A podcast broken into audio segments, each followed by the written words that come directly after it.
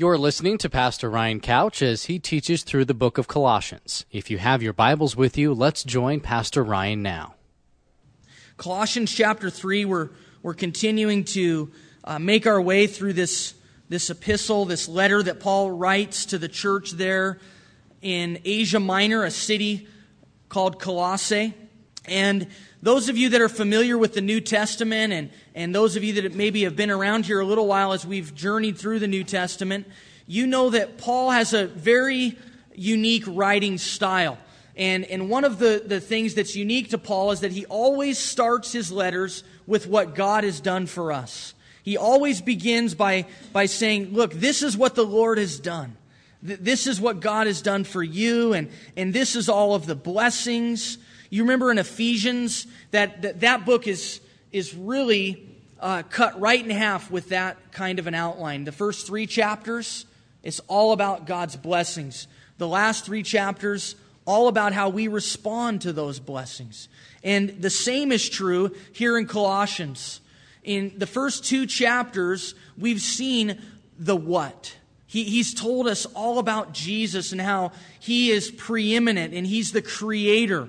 And that in Him is found all of the wisdom and the knowledge of God. And that in Him is the fullness of God. And we've learned all of these doctrinal truths. And now here in chapter three, Paul is going to change gears just a little bit. And he's going to begin to tell us how we can respond to that. And that's really the flavor and, and the, the style that we want to have as a church. We we don't want you to come here and to merely think about all of the things that you are supposed to be doing for God. Do you ever get that feeling that you've just got this list of things and that God, kind of like Santa Claus, is checking his list, seeing if you've been naughty or nice, and, and he'll he'll bless you if you're bad or if you're good, and he will curse you if you're bad. And we kind of have this mentality. I was just talking to a friend about that the other day, and, and he's just like, well, Ryan, I've I've done everything that God's asked me to do, and I and I'm and I'm suffering and I'm going through trials. And and I said, you know what? You have this mindset that if you do what you're supposed to do, then your life is going to be perfect. And do you find that in the Bible? The Bible says you might do everything you're supposed to do and yet have suffering and trials and difficulty and financial struggles and relational difficulties. We're not promised that if we obey God, then everything will be perfect. We're promised that we obey God and that we have blessing in eternity waiting for us. But we get so locked into this life, and it's bad theology. And, and so what Paul is, is wanting to, to share with us here is that as we understand all that God has done for us, we then respond to that. And that's what we want to give to you guys. Not a list of do's and don'ts. We want you guys to, to know what Jesus has done for you. And then when you understand that, you can't help but respond. You don't give so that God will love you. You don't serve the Lord so that you can go to heaven. You don't avoid sin so that God will accept you. You understand what Jesus has already done. You understand the cross. You understand all of the blessings. And then you want to give to the Lord. You want to serve Jesus. You want to tell others about Him. You want to avoid sin, because the last thing you want to do is offend the God that went to such great lengths to die for your sin. See, we've got to see that God is the initiator and we are the responders. It's very important in your walk with the Lord. If you get that backwards, man, you'll fall into legalism. You'll fall into the thing that my friend was falling into, which was, okay, I'll do this, and God has to do this. And you know what? You you you get discouraged. And you think, Lord, my life's fallen apart. I, I did what you asked me to. But see, that that isn't it. Our life may be falling apart, but we have a, a Savior that we can trust in, that we know went to amazing lengths to prove His love to us. And so now we need never doubt His love again. And so here in Colossians chapter three, we're in the midst of that transition. And so we're going to look at verses one through eleven this morning. So let's read those, and then we'll we'll talk about these things. If then you were raised with Christ, seek those things which are above, where Christ is, sitting at the right hand of God. Set your mind on things above, not on things on the earth. For you died, and your life is hidden with Christ in God. When Christ, who is our life, appears, then you also will appear with him in glory. Therefore, put to death your members which are on the earth: fornication, uncleanness, passion, evil desire, and covetousness, which is idolatry. Because of these things, the wrath of God is coming upon the sons of disobedience, in which you yourselves once walked when you lived in them.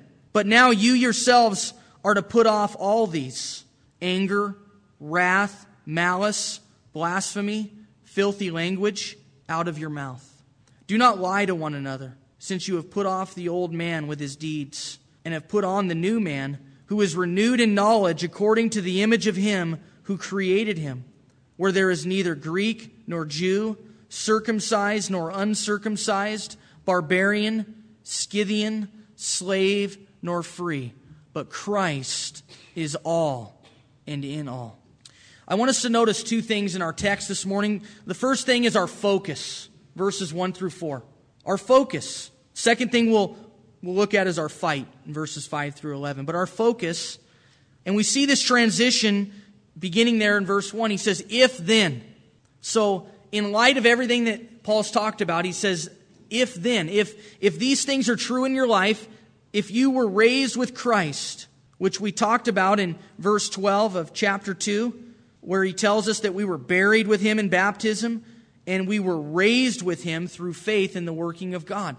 Literally, we have been raised with Christ into newness of life.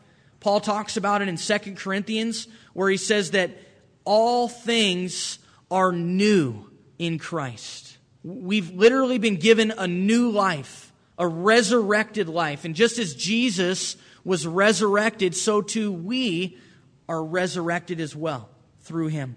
And so since that is true, if then this is true of you, if you've given your life to Jesus, then you've been raised with Christ, then this is what you ought to be doing. He says, seek those things which are above. And, and this is our focus. This is where our focus ought to be. Because of the fact that we are followers of Jesus Christ and we've been raised with him, then we ought to seek Jesus and seek heavenly things, where Christ is, sitting at the right hand of God. He says, set your mind on things above, not on things on the earth. And so we ought to be seeking heavenly things, not earthly things. What, what is the passion of my life? What is the passion of your life? What is it that you're seeking after? Are you seeking to know Jesus better on a daily basis? Are you seeking to have God's will accomplished in your life as Jesus prayed, your kingdom come, your will be done? Is that what we are seeking? Or are we seeking promotion at work? Are we seeking more money? Are we, are we seeking to have a good time? Are we seeking to, to free ourselves up so that we can do whatever we want to do? Are, are we seeking a person? Are we seeking a, a career? Are we seeking an education? Are we seeking the, the new toys? What, what is it that, that we're seeking? Where, where is our passion? Paul says it should be on things that are above, namely Jesus. He should be our pursuit. It's been said that it shouldn't be an alarm clock that gets us out of bed in the morning. It should be a passion, a passion for God. What is it that, that drives you? What is it that gets you up each day? Seek those things which are above, where Christ is, sitting at the right hand of God. Set your mind. Where is our mind focused? Obviously, our mind can be focused on, on sinful things. And Paul talks about that, and, and that's obviously wrong.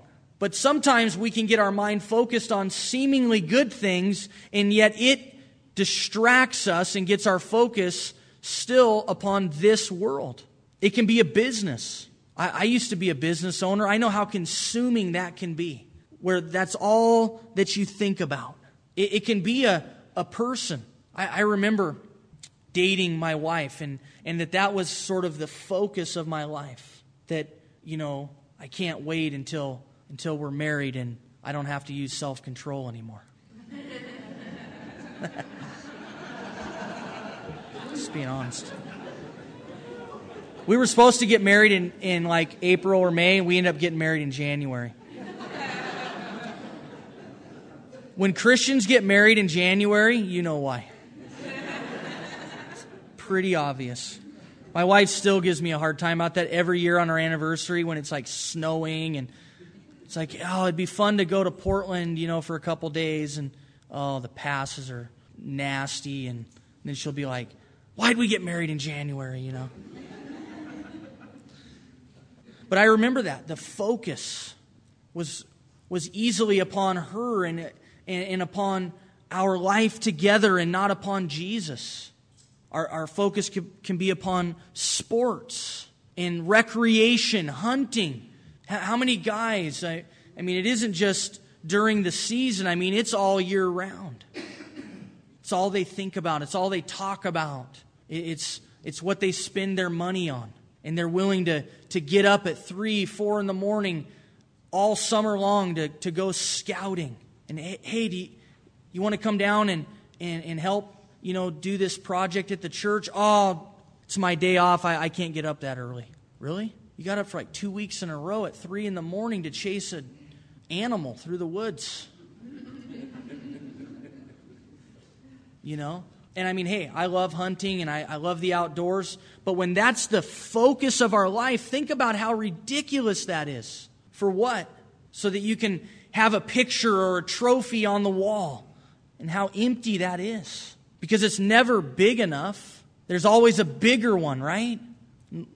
For ladies, it's different. I mean, but it, it's never enough. The, the, there's always a, a new style or a new pair of shoes or a new outfit that I've got to get a new belt to match. I mean, it's never enough. We, we always want more. And when we're seeking those things, when we're setting our mind on those things, it, it can lead to all sorts of difficulties and troubles when Jesus isn't the focus of our life, when eternity isn't the focus of our life. Because, you guys, this life is so empty. It leaves us absolutely hopeless. And and this is becoming so uh, apparent to me just as I watch my dad. And and for many years, my dad was, was so focused on, on the things of this world. And, and so focused on, on a career, so focused on the project. Always bringing home some, you know, beat up fifty-seven Chevy that he was going to restore. Always dragging home somebody else's old car to, to help them restore, some boat. And it was phenomenal what he could do with it. But I think now as he looks back at his life, he's not proud of all the homes that he restored. I mean, it was phenomenal what he did. All the cars. He's not thinking of all of the projects that he did. Right now, my dad can't communicate, but I know what he's thinking is, I wish I had spent more time with my family. I wish I had spent more time serving the Lord. That, that's what he's thinking. Yesterday, as I sat with him, possibly for the last time, as, as he held my hand, I know that what he wanted to say to me was just that.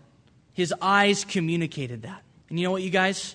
You have the opportunity to not lay on your deathbed and regret how you spent your life. You might only have a month. You might have a year. You might have fifty years. I don't know. But think about what's important. There's nothing wrong with recreation. There's nothing wrong with shopping. There's nothing wrong with relationships. But man, if that's the focus of your life, if you think, I will be happy when I get one of those toy haulers and I can haul four-wheelers and we can go to the beach, and if you think that's going to make you happy, you're sorely mistaken, because then you realize, man, I got to pay for this stupid thing.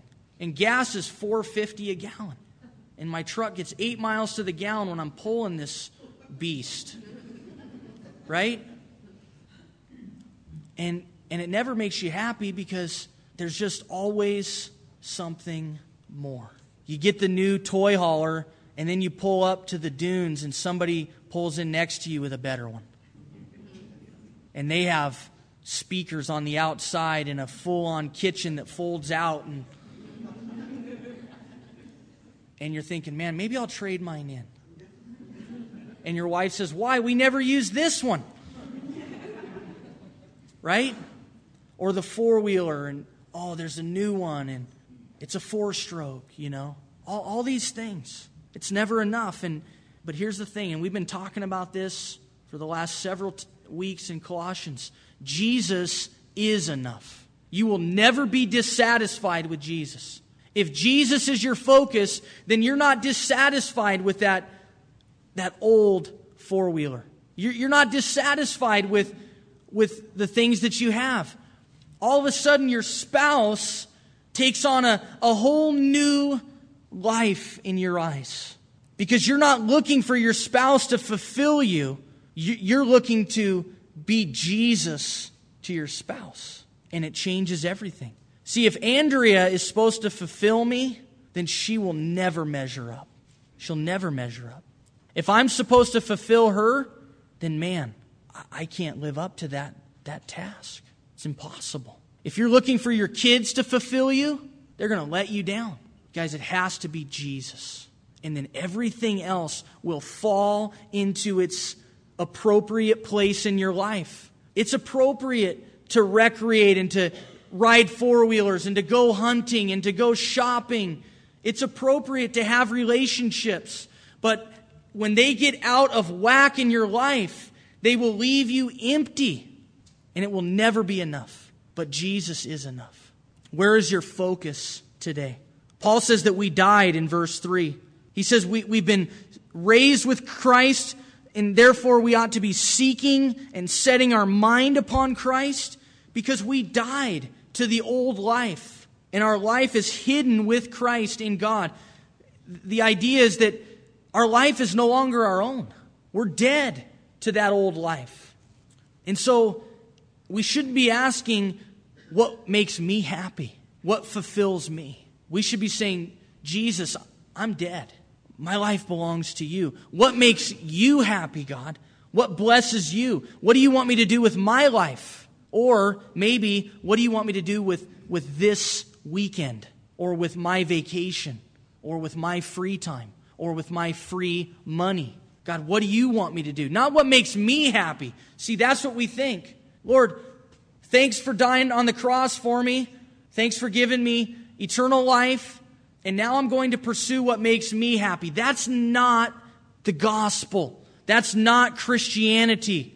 Christianity is about death. Jesus died, and now he asks you to die to yourself. Your life doesn't belong to you if you're a follower of Jesus this morning. It just doesn't. And when Christ, who is our life, see, there's the reality. Verse four. When Christ, who is our life, see, we've died to the old person, to the old Ryan. It's dead. My life now belongs to Jesus.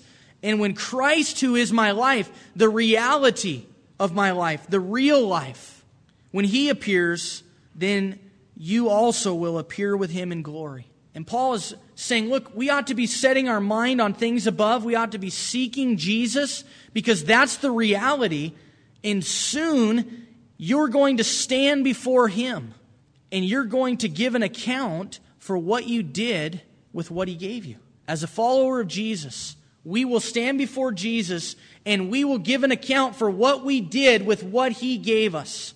We won't give an account for our sin. That's under the blood of Jesus. But we will give an account for what we did with what he gave us. And Paul is saying, man, don't you want to have your mind and your focus be upon eternity, so that when you stand before him, you don't stand before him ashamed and naked, thinking, Lord, I wasted my life pursuing all sorts of things that maybe in and of themselves aren't bad. But when they become the focus, they do become sinful.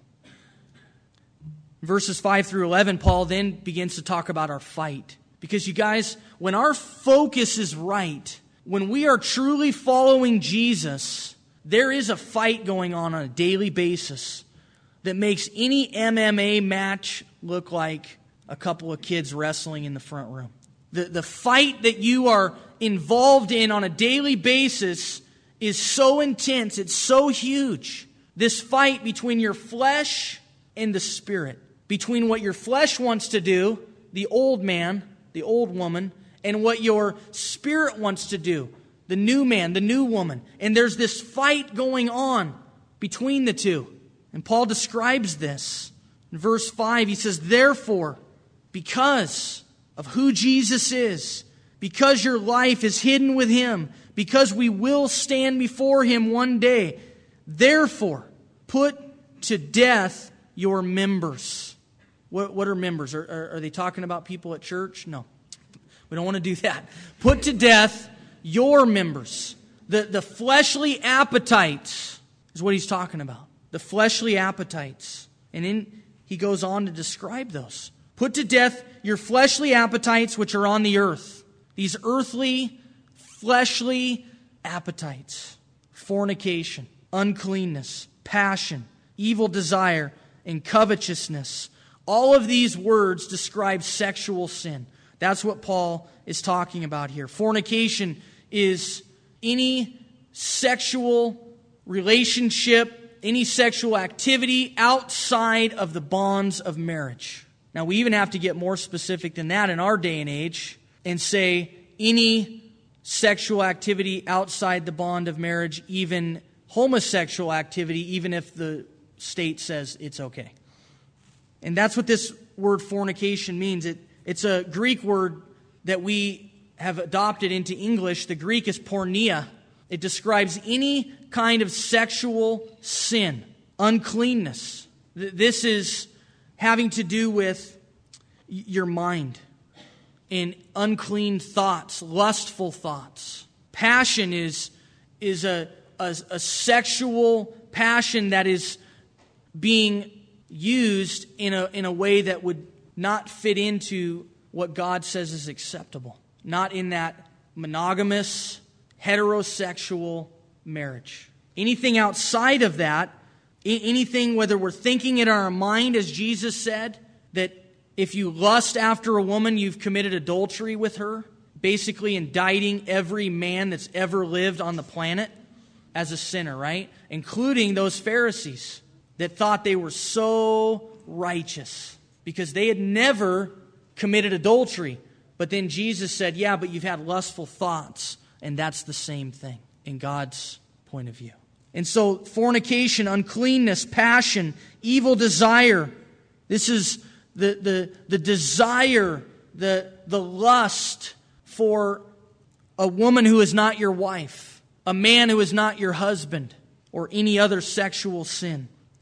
That evil desire that exists within every one of us. It exists in our flesh, and we have to put it to death, Paul says. And covetousness, which often this word is used to describe the love of money, greed.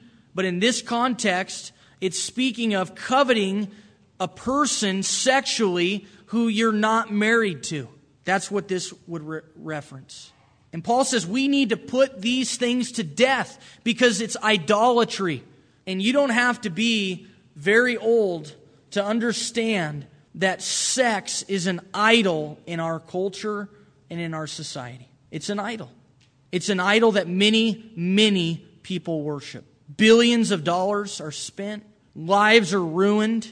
Time is consumed in the pursuit of sex. Now, sex in and of itself is not wrong. And that's the thing, like, in the church, we don't want to talk about it at all. And so we raise kids to think that sex is bad. We tell them, don't do it, it's bad. And then they start experimenting with it and they think, no, this isn't bad. This isn't bad at all. Right? This is kind of fun.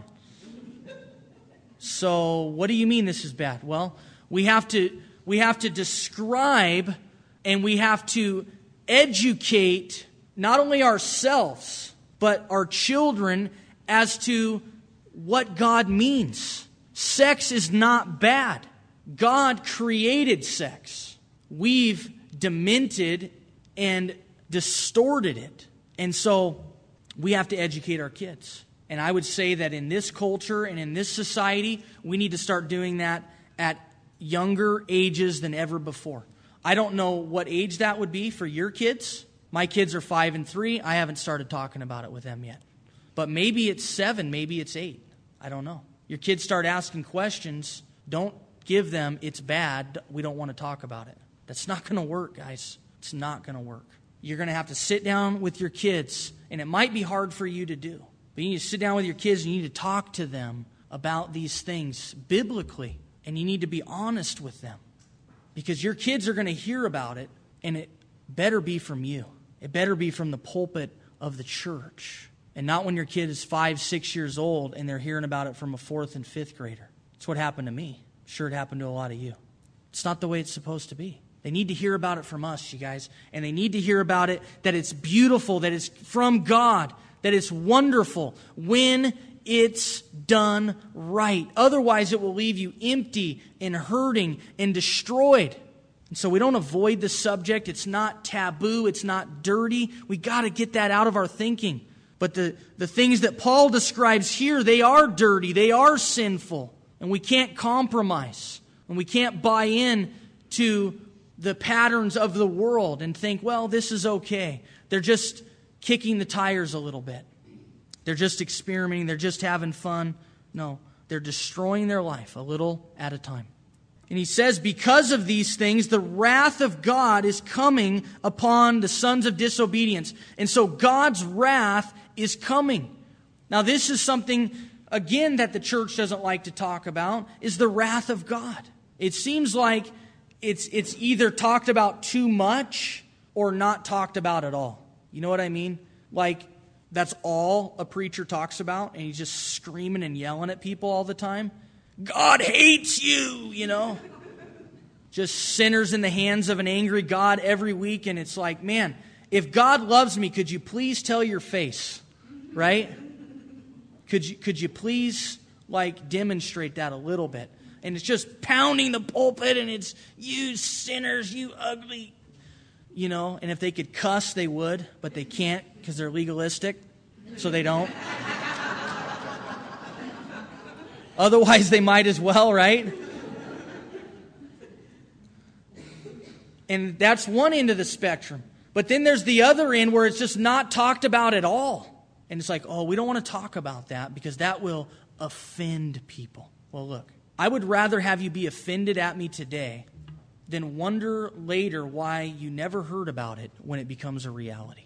Now, the thing is, is the wrath of God isn't always sending people to hell. It's not always eternal judgment. God's wrath can be temporary and temporal and right here on the earth. In Romans chapter one and two, describe that when God gives you over to your sin. That's the wrath of God. And it's a scary place to be when God gives you over to these things that he describes here. When time and time again, you rebel against God, you rebel against God, and finally God says, fine, have it your way. And, and we've opened ourselves up to all kinds of sexually transmitted diseases. That's part of the wrath of God. See, sexually transmitted diseases wouldn't exist if we obeyed God. AIDS wouldn't exist if we obeyed God. It might exist, but it wouldn't spread. It wouldn't have been a problem. And all of the things, all of the weirdness and all of the stuff that's being passed on is really the result of God's wrath, where God just says, look, I'm handing you over to these things and you'll have to deal with the consequences. And so there's there's children that are that are born when you're not ready to have children, and not that that child is not is any less loved by God, but when you're sixteen, fifteen years old, trying to raise a baby, you recognize right away this is why God said, don't do it this way. The, the wrath of God that is destroying families. See, the Bible not only tells us don't commit adultery, don't commit fornication, but the Bible also gives us illustrations as to what it does. And you look at the life of David, and you see what one decision, where he thought it was no big deal, but one decision led to other decisions and lying and deception, which led to the destruction of his family, which led his children to not respect him.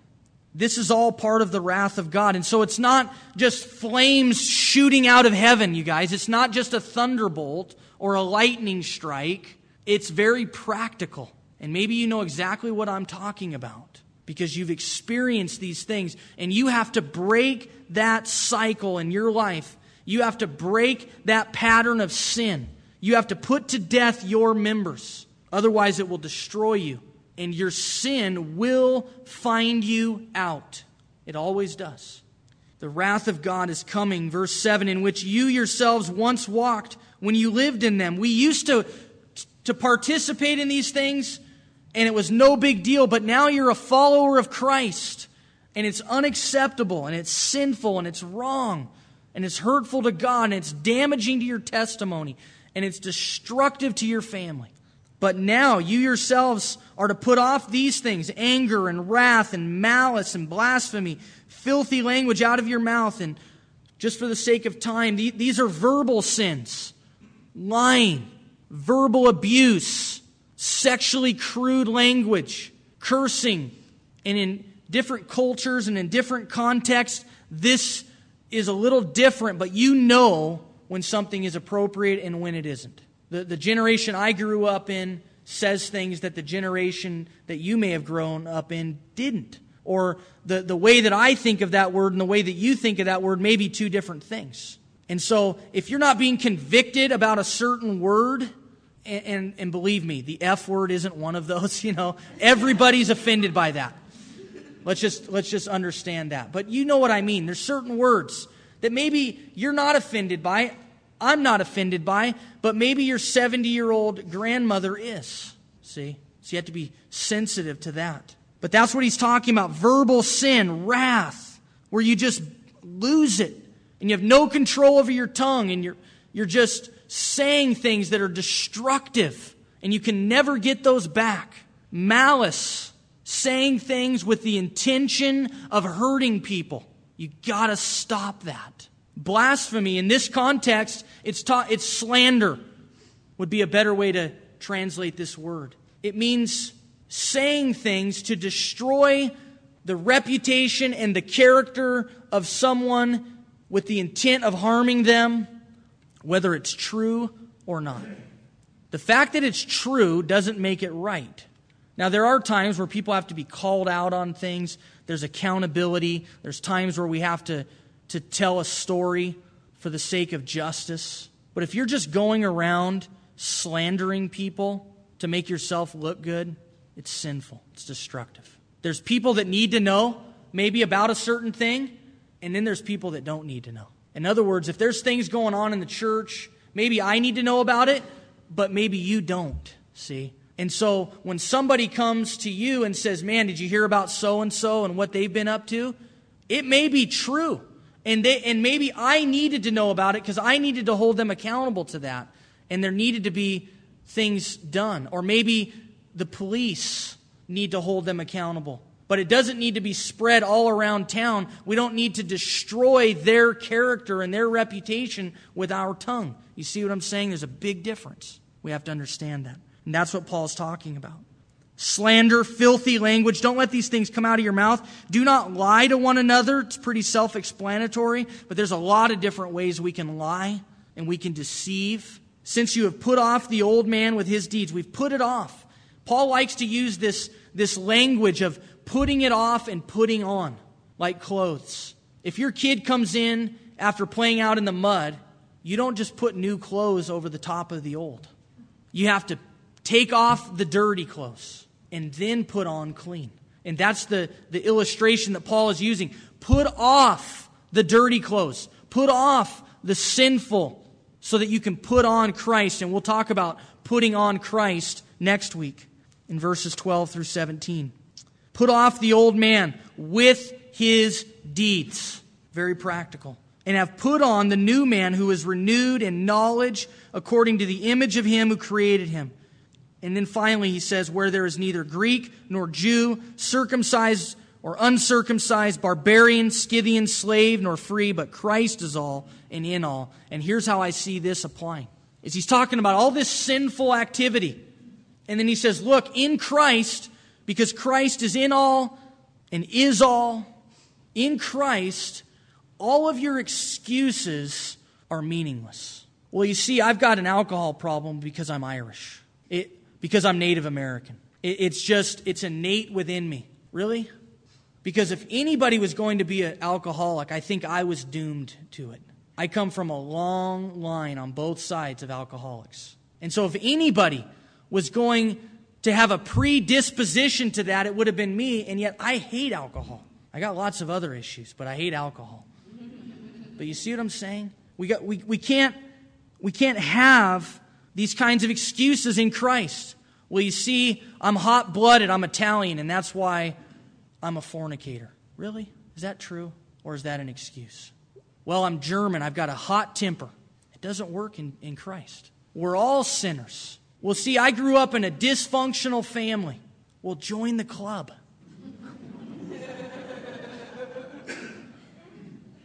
Now, I don't say that to be uh, flippant or terse at all. I know some of you went through just unthinkable abuse and destruction, and it does carry over in, into your life. But look, you have to allow God to break that in your life. You can't continue to use that as an excuse as to why you're doing what you're doing. You have to be the one to break it. Just because you were abused as a child doesn't give you the right to pass it on to your children. God will hold you accountable for your actions. You have to break that bondage in your life. You have to break that sin that was done against you. You have to allow Jesus to be all and in all in your life. No more excuses. Come to Jesus and allow Him to do that work so that you can apply these things in your life. I want to give you guys an opportunity to do that this morning. We're going to have people up here to pray with you as the worship team comes to close us in in a song. I want to give you guys the opportunity to do a couple things this morning.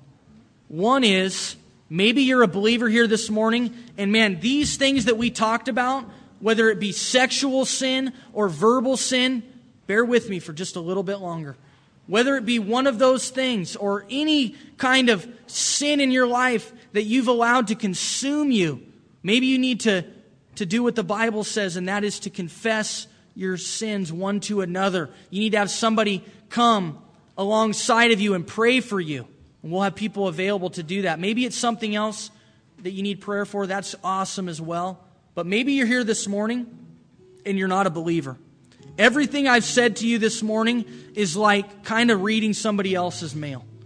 You're just thinking, man, it sounds amazing. I want my sins forgiven. I want Jesus. I want all of that. But I, I don't have it, but I want it. Man, we want to pray with you this morning. We, we want to allow uh, you the opportunity to invite Jesus into your life. And... and we just want to come alongside you to do that. And so, if, if you want Jesus, I encourage you to come up and to get prayer. If you if you need if you are a believer and and you just need forgiveness and you need to be cleansed and you, you need to be refreshed, we want to pray with you as well. So we'll have people up here to pray with you, and um, we'll why don't we stand together and we'll close with this song. You've been listening to Pastor Ryan Couch of Calvary Chapel, Crook County. For more information, you can write to us at P O. Box three seventy-eight, Prineville, Oregon nine seven seven five four. Thanks for listening, and God bless.